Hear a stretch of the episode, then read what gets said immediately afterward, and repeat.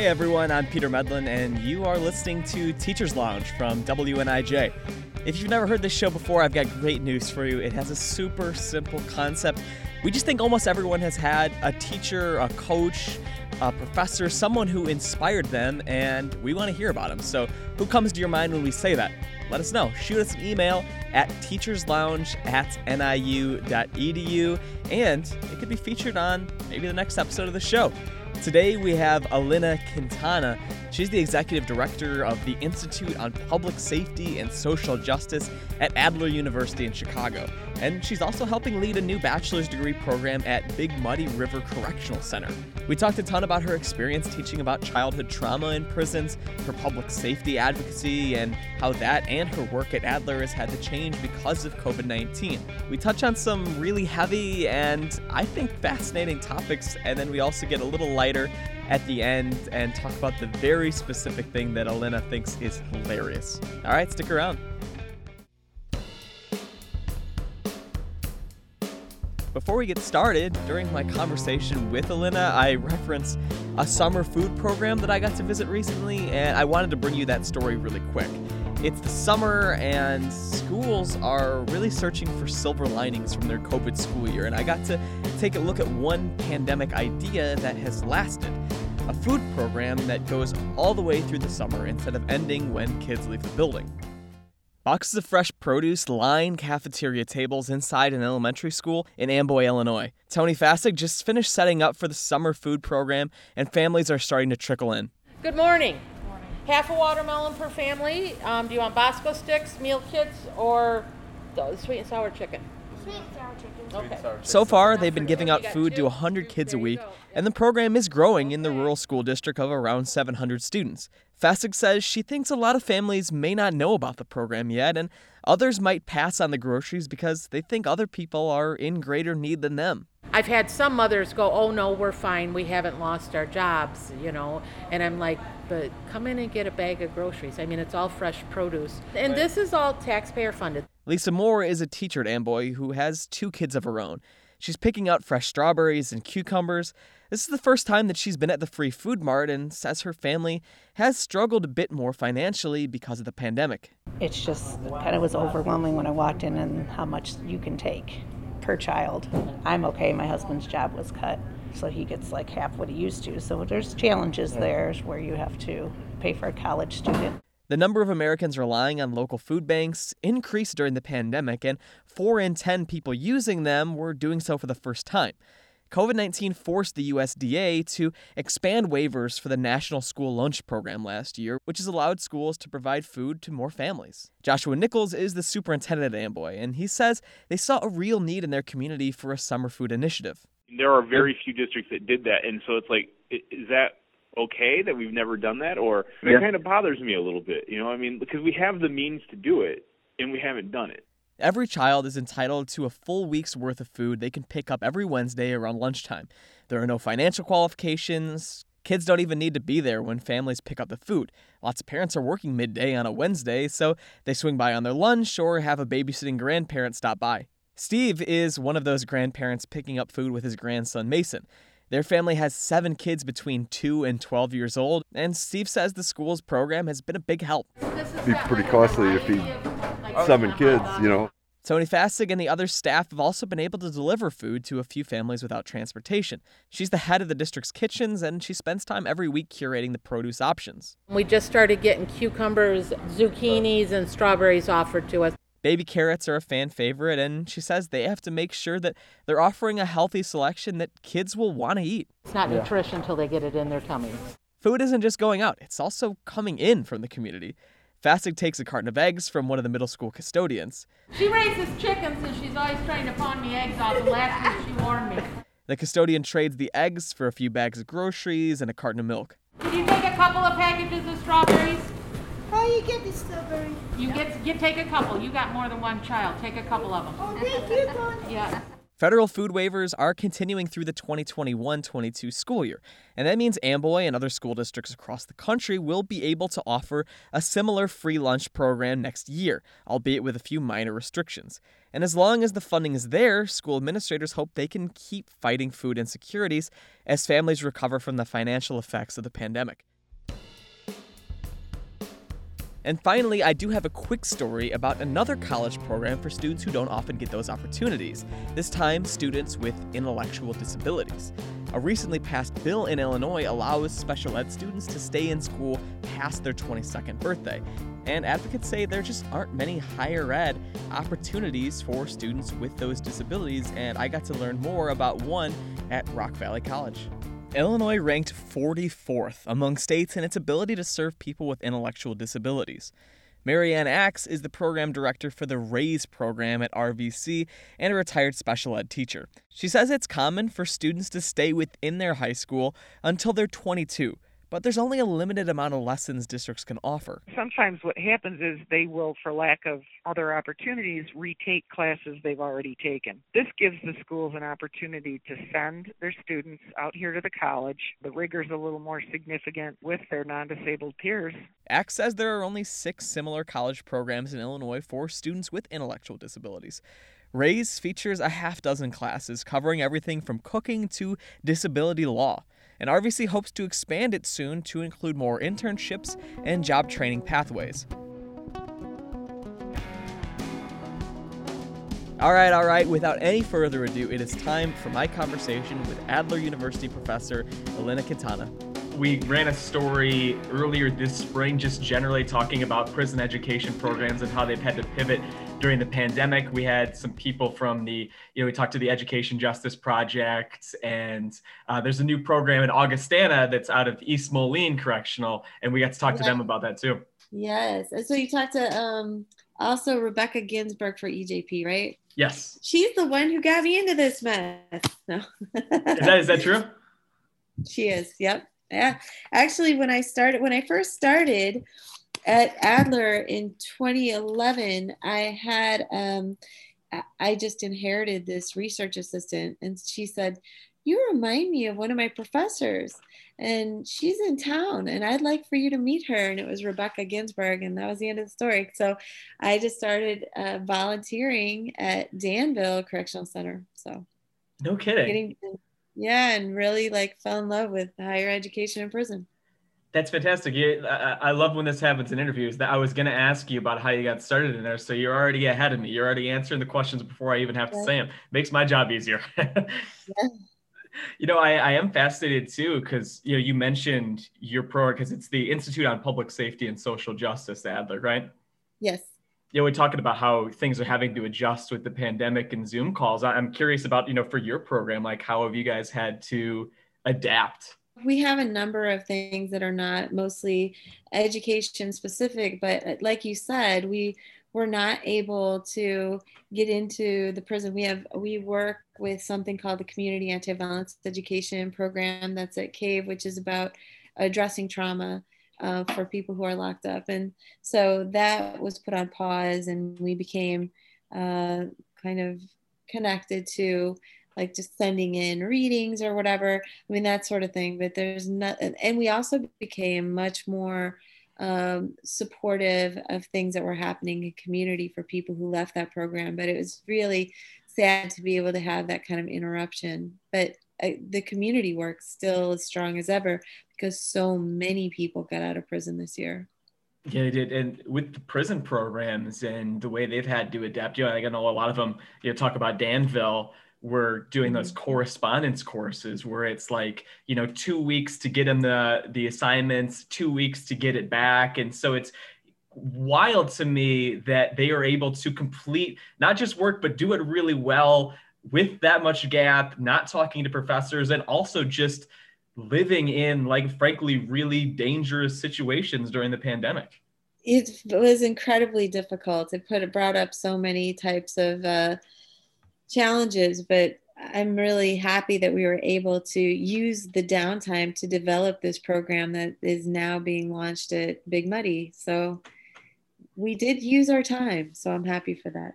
Yeah and I want to get into what you guys are doing at Muddy, but I, I, also wanted to ask. I mean, I know that on top of all this stuff, you're involved with you know a lot of different you know advocacy work and things like that. And I always I've been asking people the last you know month or two as we've had this entire year plus of the pandemic and had to readjust so much and figure out new ways of approaching things and doing things in different formats.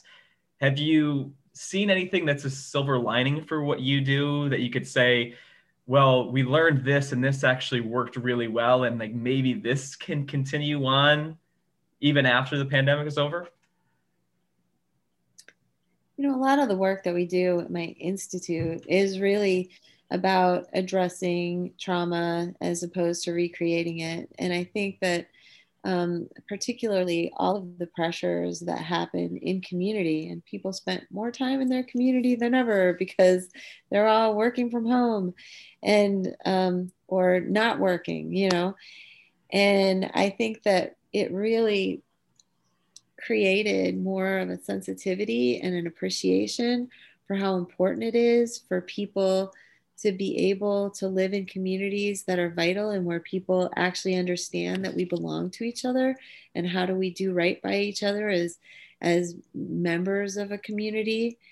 And i think that is super important in terms of the restorative justice work that we do as well as the um, violence prevention work that we do. We do a number of different kinds of work that promote public safety um, and I really think that like thinking about how to invest in communities and how to invest in well-being and mental wellness has really taken um, greater importance to everybody that we are so sensitized to what's happening within our communities where we live.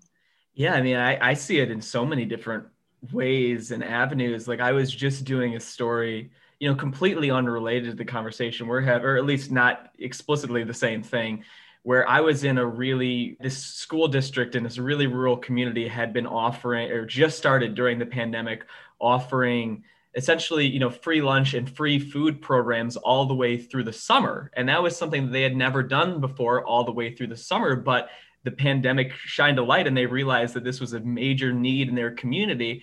And I got to go out there, and almost every single person I had talked to had had some kind of family member or spouse or someone lose a job during the pandemic or need those services even more. Yeah, one of our restorative justice hubs that we work with like acquired a whole other building so that it could be a food pantry for the neighborhood because they had lines of like hundreds of people, thousands of people every week to because there's so much food insecurity. So yeah, people definitely started showing up for their communities in bigger and better in different ways. So absolutely. And so you guys have this, as we've we've just briefly mentioned, you guys have this new program at Big Muddy, and that just launched about a week and a half, two weeks ago or so. Mm-hmm, on the 28th of June. So, yes. So the um, there's three campuses at Adler University. We have a Chicago campus, we have a Vancouver, Canada campus, and we have an online campus. And there was real interest in partnering with the online campus to be able to start a bachelor's program. Adler has always been a graduate level uh, educational institution. And this is the first time that we've done a bachelor's completion program. And so to launch it within prison for me is really exciting. And especially in Big Muddy, where the educational offerings are pretty slim. Uh, there's some vocational programming there, but there's not a lot of academic uh, offerings. And so this gives people a chance to be able to take college level courses for credit and to be able to um, build their critical thinking skills and that sort of thing. So it's exciting. And it's a bachelor's in applied psychology? Yes, it is. Uh huh. Yeah, it's fascinating because it's also like there's a big online component to this and i, believe there's like you know laptops and I, like the, some of the courses are online which is pretty yeah. different than almost every other prison education program that i've heard of like we've talked about these correspondence courses that seems like something that's that is pretty unique. Is that is that correct? It is mind blowing in terms of trying to retrofit IDOC's classrooms with this uh, access to technology in the outside world that has not been um, done before. So it's very exciting to be able to have people like it's very interesting. Like one of the students was like, I don't know how to use a cell phone, much less a computer. I have been locked up a really long time. I don't know like what an, a learning platform even looks like. I mean, there's so there was a lot of trepidation around even what it meant to like log in, and of course there are younger guys who'd been brought up uh, with laptops and whatnot. And so the, the students are also acting as kind of technology tutors to each other, which is exciting to see as well. And IDOC has really put their back into getting the classroom wired for the internet, being able to you know, and they have to do all these kinds of, it's very sensitive in terms of what controls they put in there. And so um, they have to actually, you know, uh, site by site be able to okay each of the websites that people can access. And so it's been a tremendous amount of work on the Illinois Department of Corrections side. And I'm excited that they've uh, really embraced this process to get it going.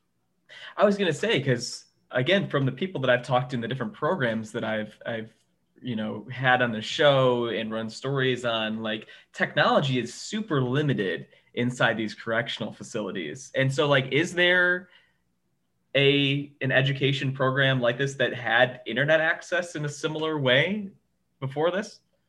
Not that I know of. I do know that there have been some kind of uh, some of the um, uh, prisons have GED programs where there's kind of a CAN GED tutoring program right. that's like in the laptops or in the they're actually um, desktops.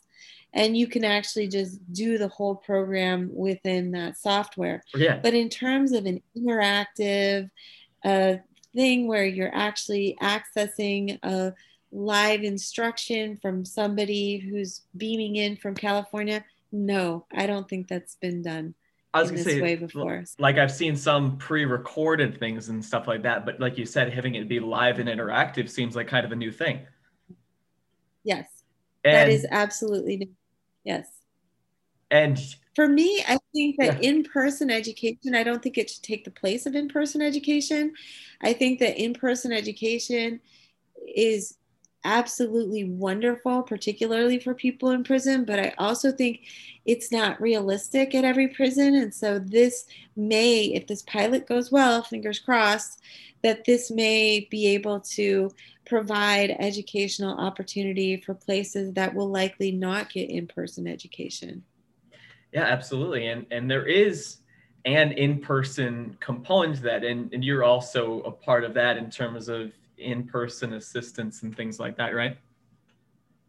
Yes, absolutely. So, my job, because I had been involved with the Department of Corrections in other ways and with other programs before this, I was very excited to get back in and be able to support the process of this moving forward because, you know, with pilots, you know that there may be hiccups. And I wanted to make sure that things went as smoothly as possible. So, for the inaugural, for the, the first, um, week of things. Um, for the first week of things, I was on, you know, I was on ground in uh, Ina, Illinois, where Big Muddy River Correctional Center is, ha- is located, and was able to sit in the classroom with the students and go through the process of what they can expect and all that kind of thing. So I will be providing an in-person support throughout the like at the beginning, probably the beginning, middle, and just to make sure that the pilot goes as smoothly as possible. And then Elena, what was it like to be in person? I have to imagine this they haven't had many outside people coming in to provide, you know, outside programs very much in the last year or so. I know volunteers in Department of Corrections are just being cleared to come back Right. in August. Yeah. Yeah, so um, I do think that the instructional programs have been invited a little bit earlier to kind of set up. I know we, that was true for us the end of June at Big Muddy. So little by little, we'll be back in action. But I do think that it is hopeful for online education to be able to, you know, provide safe ed- education when in-person education is not possible was it delayed at all because of the pandemic this program starting is this something that's been in development for several years now how long has this been in the works i think that it's been you could say it has been an active in an idea phase for quite some time but it has been an active development for the past year where we have been working with the illinois department of corrections reaching out to them learning more about how we could do this. And i'm uh, very thankful for all of the tremendous amounts of work that it's taken them to get this online because prisons, if you think, are created to kind of keep the outside elements outside the gates. And so they really had to create a lot of infrastructure changes to allow something like this to happen. Yeah, I would have to imagine so. So this has been in development in the process for over a year now, but I think that you mentioned earlier on in our conversation too, like this isn't the first time that you've been inside prisons for education programs. You mentioned that you had been at Danville too. And can you tell me a little bit about what the classes that you were doing there? Because I think that you've explained it slightly, but I, I ran across another interview where you were talking about that. And I thought it was it was really fascinating talking about helping people identify trauma and learn those things. So when uh, I had been um, working at before in my previous life i had been working at the um, at ceasefire um, doing violence prevention work and that had been for 12 years before i came to adler and there were so many people within prison who wanted to stop violence but couldn't figure out how they could contribute to peace in their neighborhoods while they were still locked up. And one of the things that i was very excited about at that moment was about the new science around learning about adverse childhood experiences and the importance of addressing childhood adversity as a way and trauma how to how to address trauma as a way to really help people respond differently um, to trauma triggers in their lives. And i do think of unaddressed childhood trauma as a real reason uh, a, a basic reason why there is so much violence in communities. So i had they had asked me to come in as a um, as a speaker about violence prevention, and I also brought in an article about adverse childhood experiences. And they had a violence prevention working group at that time. And they were such diligent students that they not only read the article that I gave them, they highlighted all of the citations and got as many of those articles and read those articles. And I was just so impressed they were like the best students I had ever had. And I was teaching at a graduate school. So, I mean, it was just amazing to me that these people in prison would be such diligent students. And they were became like an affinity group for me in terms of learning more about trauma. And so we started working together and uh, it became a thing called the Community Anti-Violence Education uh, Program, and that is in collaboration with Education Justice Project um, that works out of U- uh, University of Illinois. So that's exciting because a number of volunteers would come in and keep CAVE going twice a week, and I would just come out once a month, and it was it's been a, a really lovely and exciting game changer for people because they're really able to think about themselves differently as more than the worst thing they've ever done and as like wonderful active change agents in the world. And so i'm really grateful for uh, what cave has given so many people i mentioned that augustana has a new college program over at east moline it does feel like maybe in, you know now and in the last few years that educational opportunities in prisons at least in illinois seem to be expanding. Is that a fair assumption? I hope that that is the case. Um, I really want that to be the case. I do think that we are on a course where that will be more and more the case because Pell Grants had been discontinued for a time in prisons. And now on the horizon, I think it's in the next year or so, that they're going to be reinstated so that people who are in prison will be eligible for getting government grants again. And you know, I think that there was this kind of sense that why should we give people who have been convicted of crime access to to um, funding for higher education. But I do think that we need to really uh, evolve as a society, and this reinstatement of Pell Grants is a sign of that evolution in our thinking about how do you best create people that you'd like to live around after they've been in, in prison. You don't want to just create a revolving door for the prisons. You want people that are able to meet their human potential and be able to contribute to society and pay taxes and live safely in the world and you know be their best selves. And that happens when they have access to things like support and education.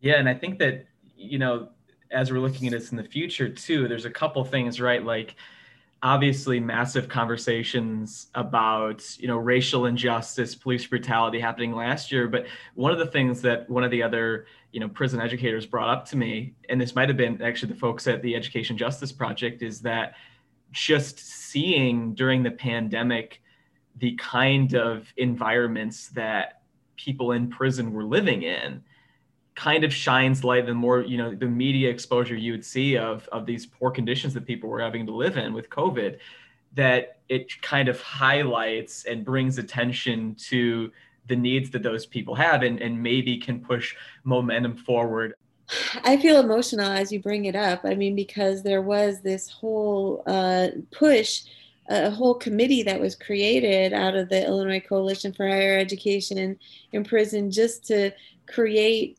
access to soap and sanitizer basic basic things that you like think soap. might be made available soap and sanitizer like these are things that were not blanketly given in any sort of a timely basis to all the prisons. And i i do know that there was a lot of activism. And it's it's you know the people that are locked up are not the only people that are in prisons all day long. I mean as important are you know all of the correction staff health because they're the ones coming and going who are at greatest risk of contracting communicable diseases so everybody's safety is um, at stake yeah and you know i as I was I was researching and preparing for this interview, I, I, was coming across other things that you had worked on and researched. And I don't want to take up your whole afternoon. I don't I don't want to hijack your whole Friday here, but you know you mentioned that in you know, your, your I think you said past life that you were working with programs like like ceasefire, and that is an idea. That you know that program is kind of based on epidemiology, right? And this idea that that violence can spread like a pandemic, which is I'm sure that in 2021 we might have more of a language of, of what that means.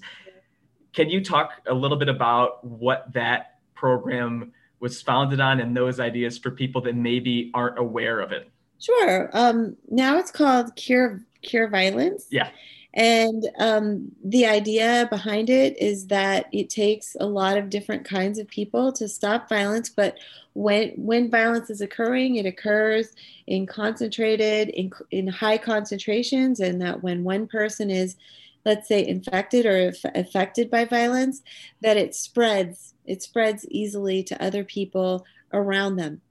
And when you look at maps, um, epidemiological maps of violence, you can see that this is the case, that there are certain hotspots where violence happens more frequently. And I do think it's in, in you know, the way that we've thought about this as a society is that we think about, oh, we need to um, root out the bad apples that are creating all of the violence, and we need to lock them up for a long period of time, and we need to stop gangs and and uh, take their guns and uh, stop the flow of drugs. These are the things that we need to do. But I really do think that you know our critical thinking and thinking about um, historical trauma has brought us to a different point now where we're thinking why do people feel that they need guns to protect themselves? Like, who are these people that feel unprotected? And who are these people that don't have access to the mainstream economy? And are these people the same ones whose schools are closed or who don't have blanket access to good education? And um, how is it that gangs uh, produce access to economic viability or protection or um, community connection or even like food security in ways that um, not being affiliated with a gang does. And so I just think it's important for us to be thinking when you start thinking more about how um, inequality drives these kinds of health disparities and participation in high risk activities, then we start intervening in ways that actually create lasting public safety. And I think that we're coming to a point as a society that we understand that we're locking up more and more people and we're not safer because of it. And if we want to actually create a lasting public safety, we need to do the types of things that invest in human potential. And that's why this type of thing that we're doing at Big Muddy is so important, where we are investing in human potential by creating uh, educational opportunities every way we possibly can. Our programs in communities like Cure Violence are those things uh, still growing and, and, becoming more prevalent in, in, in places like Chicago? Well, I think that there's a number. You know, when I first came uh, to when I first started there in 1999, there was a bad feeling about um, about outreach, about uh, just that you couldn't trust outreach workers or whatever. Now it's been a generation later and we've had a generation of outreach works and workers. And i think that there is a true um, appreciation for what outreach workers are able to do. So i, I think that it they have definitely um, gained their their place in the professional spotlight and i and i think that people have had a lot of generally good experiences in terms of uh, outreach workers being able to access spaces uh, that law enforcement can't or that other people want to.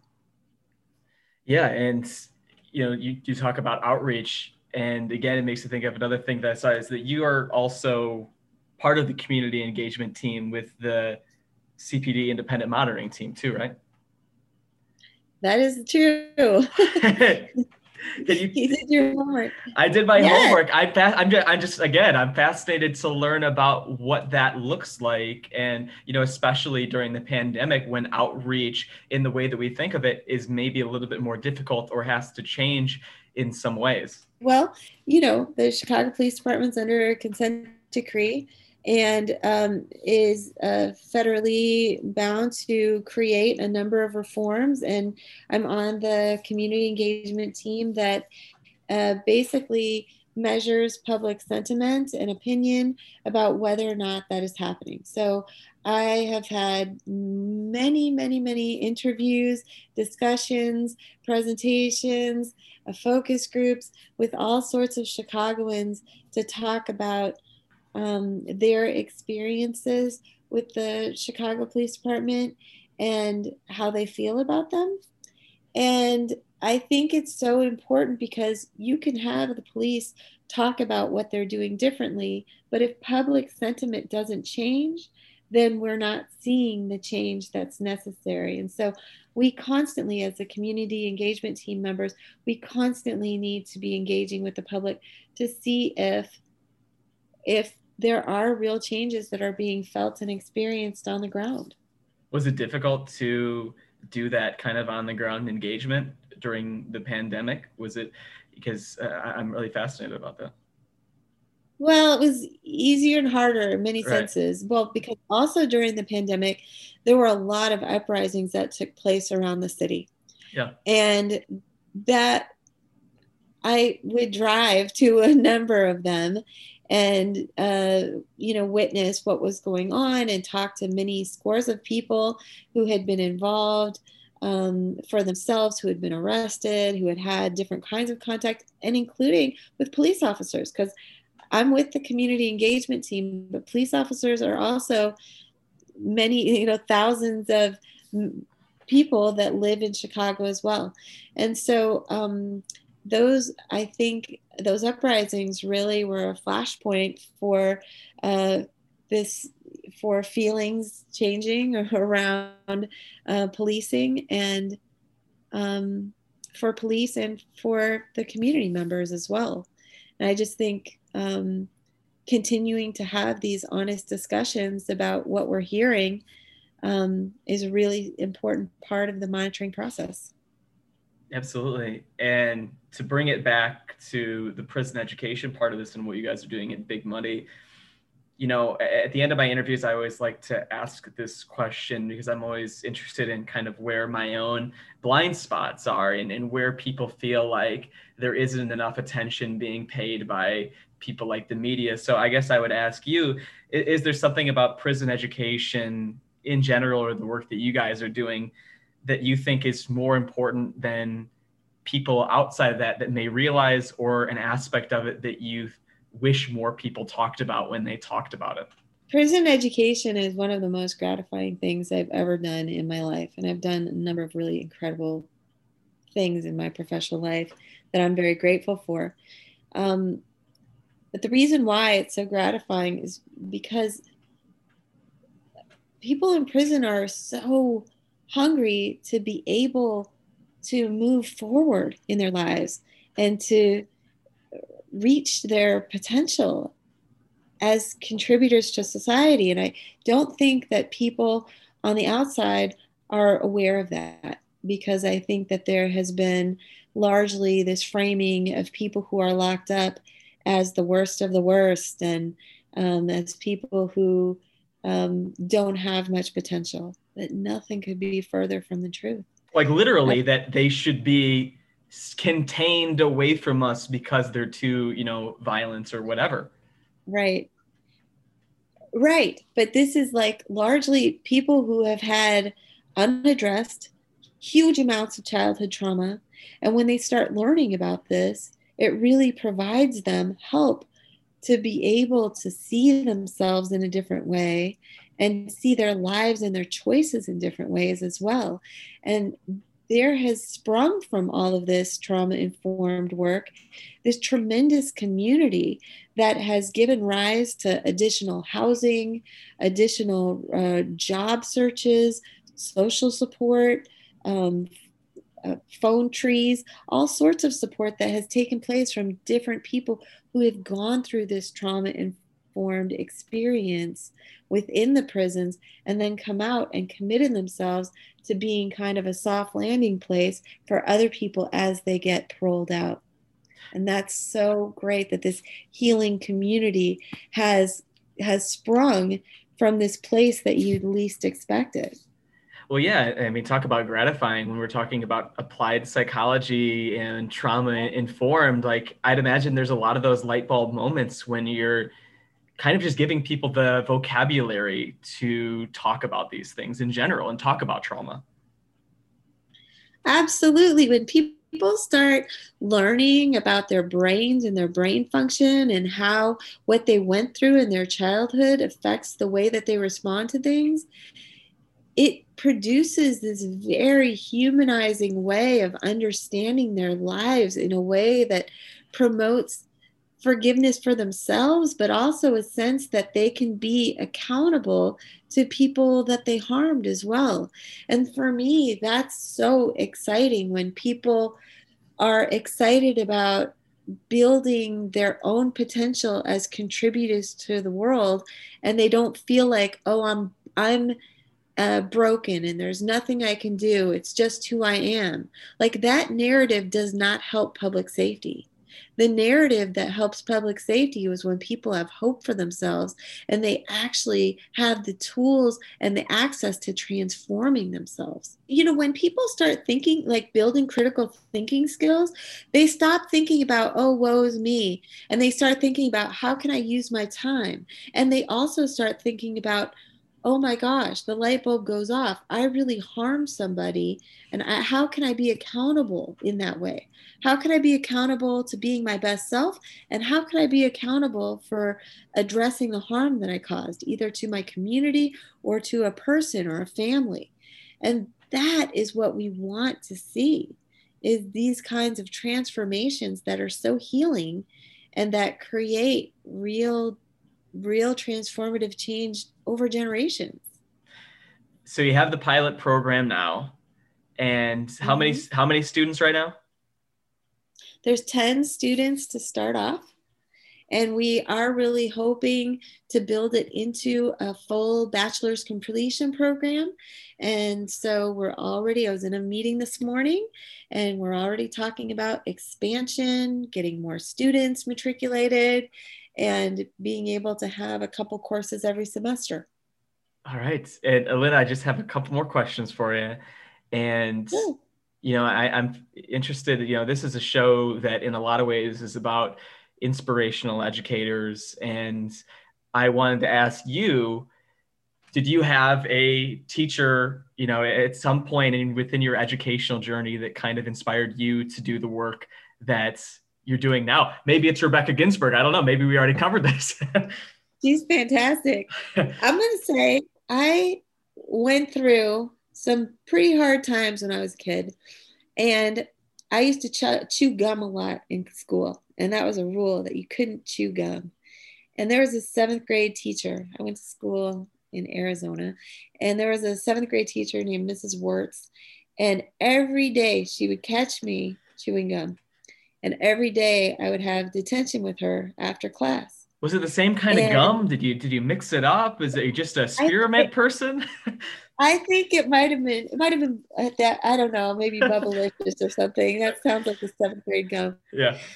And so, yeah, and so she would. uh I still chew gum, but um, she would keep me there after school, and it was so interesting because she would just be with me. She wasn't about punishing me. She was about accompanying me and walking with me and seeing the potential in me and being there for me in the way that I needed her to be. And I think that kind of accompaniment is what so many people need. And when that was shown to me, I really do think that that was incredibly um, transformative and protective in my life. And I feel like I want to be a good steward of what was given to me and be able to accompany people into their success as well. I love it. The last question I have is completely out of left field. I hope you're prepared for it. Okay. you, you, you, said that I do, did my homework. I really hope that this proves it to you. You were asked in one interview what makes you laugh. And do you remember what you said? Did you, I say dogs that talk? You said dogs that talk in movies. Yes. I, is it is it like is it like the Homeward Bound style where it's just a dog and they put the voiceover on top of it, or is it like Scooby Doo where you see like the CGI like, dog's mouth move to it? yeah, I like all of it. I like all of it. I like the Men in Black dog. I really do like the Men in Black dog, but I don't know. It makes me laugh. I found recently this um, app that you can make your dog's mouth move. Like you can film your dog and then you can film them saying things. Yeah, so my son got a new puppy and I filmed the dog saying that the dog wanted to come visit me and yes. I yeah, that's, that's such a random. that's such a specific answer. I love it. it's not just like you know I like raunchy comedies or something. It's specifically dogs that talk in movies. Mm-hmm. That's perfect. I know that's ridiculous. What I really do love also is when I get caught off guard, like when somebody's so witty, because usually you see jokes coming a mile away. I come from a very funny family, and so I kind of see jokes like you know those kind of um, right so, lowest common denominator type of things yeah, yeah those kind of jokes i'm just like whatever i saw coming. Right. but whenever people really surprise me i love it. I hope we so, caught you yeah. off guard with the talking dog question. I hope that caught you off guard. sure that was good. That was good. Good homework. Absolutely. All right well uh, thanks so much for you know taking 45 minutes out of your day and, and coming on here. I really appreciate it again. Yeah, I have one more thing that came of the work in Danville, which I want to say is Please piloted now, and it's uh, the harm dialogues that are coming out of the Justice, Equity, and Opportunity Office, with, working with Lieutenant Governor uh, Juliana Stratton. Uh, conversations, these harm dialogues that can take place between people who have caused harm and people who have been harmed, and and that really I was very motivated to work on that based on the work that we did in Danville, and so good things can come out of the prison education. Yeah, those sound like they could be really moving converse and powerful conversations. I'm excited for that to launch. So yes. All right. Well, again, thanks so much, and and have a great weekend. Thank you, you too. Thanks for listening. As always, feel free to nominate a teacher in your life to be on our show. It's how we get great guests like Elena. Send them our way to Teachers Lounge at niu.edu. Wherever you're hearing this on your podcast platform of choice, go ahead and subscribe, leave us a rating, make sure you don't miss another episode. And a big thank you to the Northern Illinois band Kind ofs for the awesome music that you hear throughout every episode of our show. Find more of their stuff on an episode of WNIJ's other show, Sessions from Studio A, which is hosted by our dear friend Spencer Tritt, who also made the logo for this show. So thank you to him. And I have been your host, Peter Medlin, and we will be back with more Teachers Lounge very soon. See ya.